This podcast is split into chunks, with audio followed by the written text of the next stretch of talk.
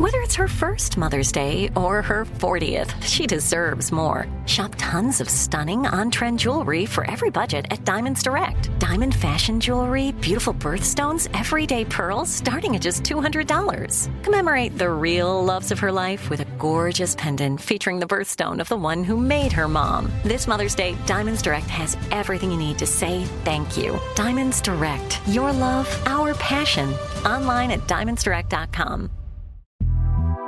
The Big Take from Bloomberg News brings you what's shaping the world's economies with the smartest and best informed business reporters around the world.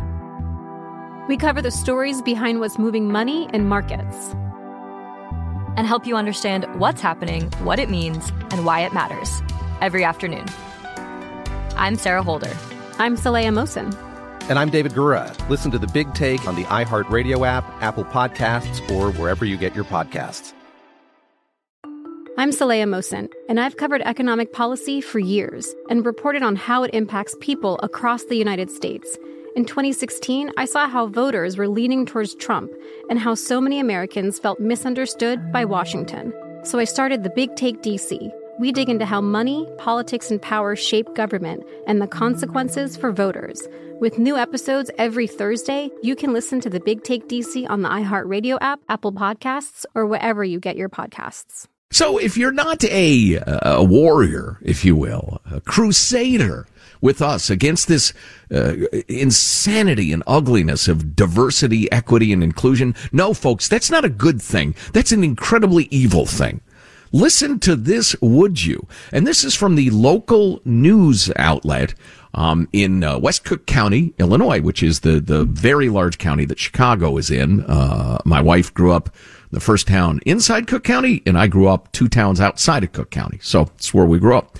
Oak Park in River Forest you, High School. And then you yes. met at the Civil War reenactment. I don't remember how the story goes. Oh, no, no, there, there, it's kind of a long story, but no. Uh, Oak Park and River Forest High School administrators will require teachers next school year uh, those are giant high schools, by the way, thousands of kids. Uh, they will require teachers next year to adjust their classroom grades to scales to account their grading scales to account for the skin color or ethnicity of their students. The headline is uh, this district to implement race-based grading system next year. School board members discussed the plan called Transformative Education Professional Development and Grading in an effort to equalize test scores among racial groups. OPRF, that's the district, will order its teachers to exclude from their grading assessments variables it says disproportionately hurt the grades of black students. They can no longer be docked for missing classes, misbehaving in school, or failing to turn in their assignments, according to the plan. Traditional grading practices perpetuate inequities and intensify the opportunity gap, reads a slide in the PowerPoint deck outlining the rationale and goals. Uh, Jack, if you'd like to jump in, feel free, or I can continue. I mean, well, it's already bizarre and obscene. It's certainly uh, a, a, perfect example of uh, Goodhart's law, that idea that when a measure becomes a goal, it becomes useless. So the, the measure was graduation among, and then breaking it down by race, and now the goal is to make it equal. So you throw out anything that would make the measure worthwhile. Right, exactly. Exactly.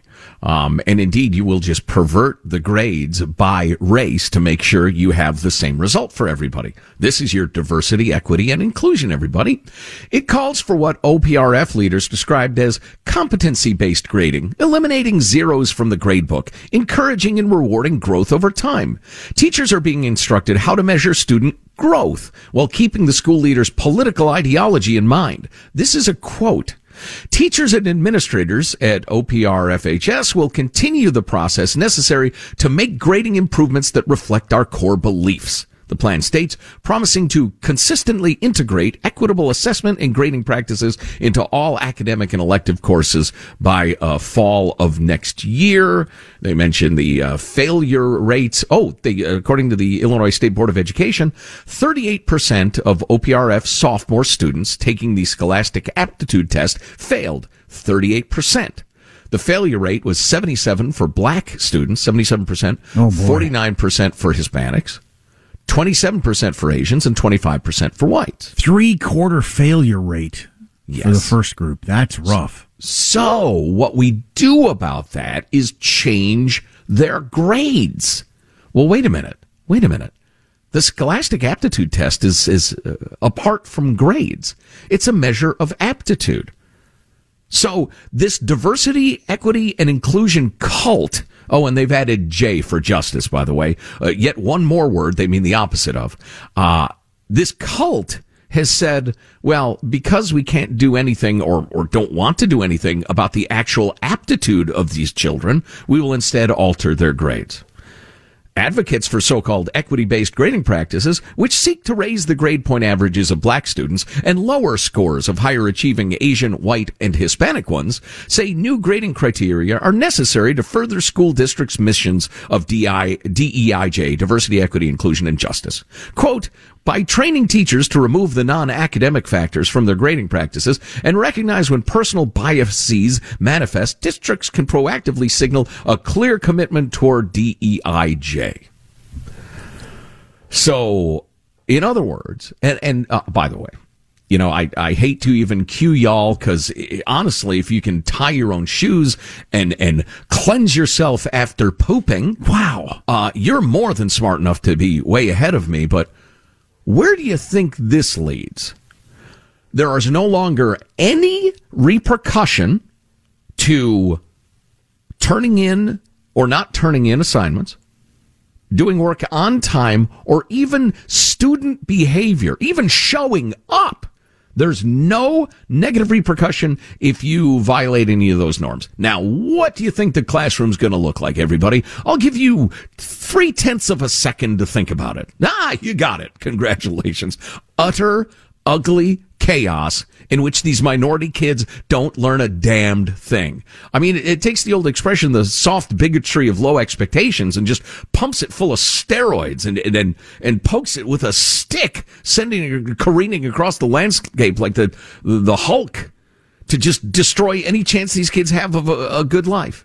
It's unbelievable. And this is the activist, diversity, equity, inclusion, justice crowd doing this. I've been trying really hard lately to uh, look at both sides of things or try to understand the the the other argument in the way that they say in uh, you know in debate you need to be able to state the other person's case to their, to their satisfaction. Satis- right? Yeah. Mm-hmm. What is the other person's case to their satisfaction? Is it is is it just as simple as well? We need to get the grades equal, with the, the follow up question of being well, but the, the the the education part is actually improving. Yeah. So how well, are these people supposed to go out into the world and, and survive? Well, okay. Here here's an example. I'm going to try to state their case for them. Uh, the, this report uh, that they mention um, uh, quotes a science teacher in Santa Clara, California, of all places who has stopped giving zeros and deducting points for late work, as well as allowing students to unlimited retakes for quizzes and tests.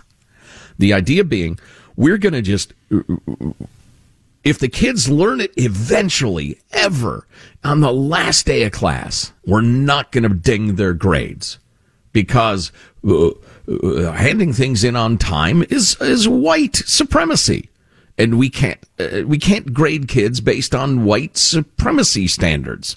And I'm trying to be fair here. Um, so that we've got to make it much more flexible because that's more of the black culture. As long as they learn it, what do we care?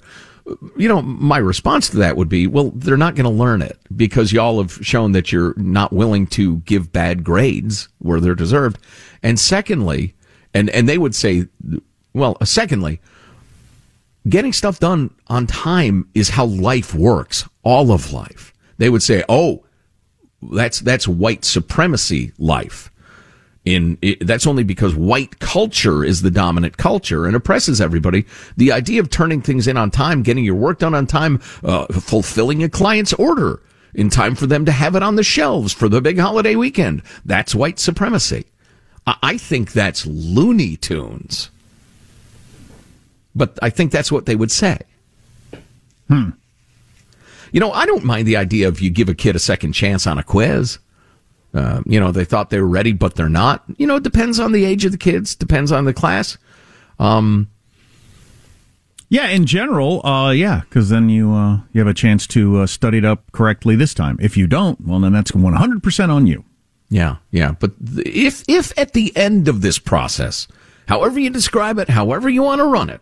If at the end of this process the kids don't know what they're supposed to know, not only have you not done them a favor, you've caused devastating harm. And I would also point out black children of the 50s, 60s, 70s, 80s, 90s, 2000s, in many of them did just great, achieved wonderful things. They're all around us. The idea that because of your race you can't achieve, that's, that's racism. It's bigotry. Armstrong and Getty.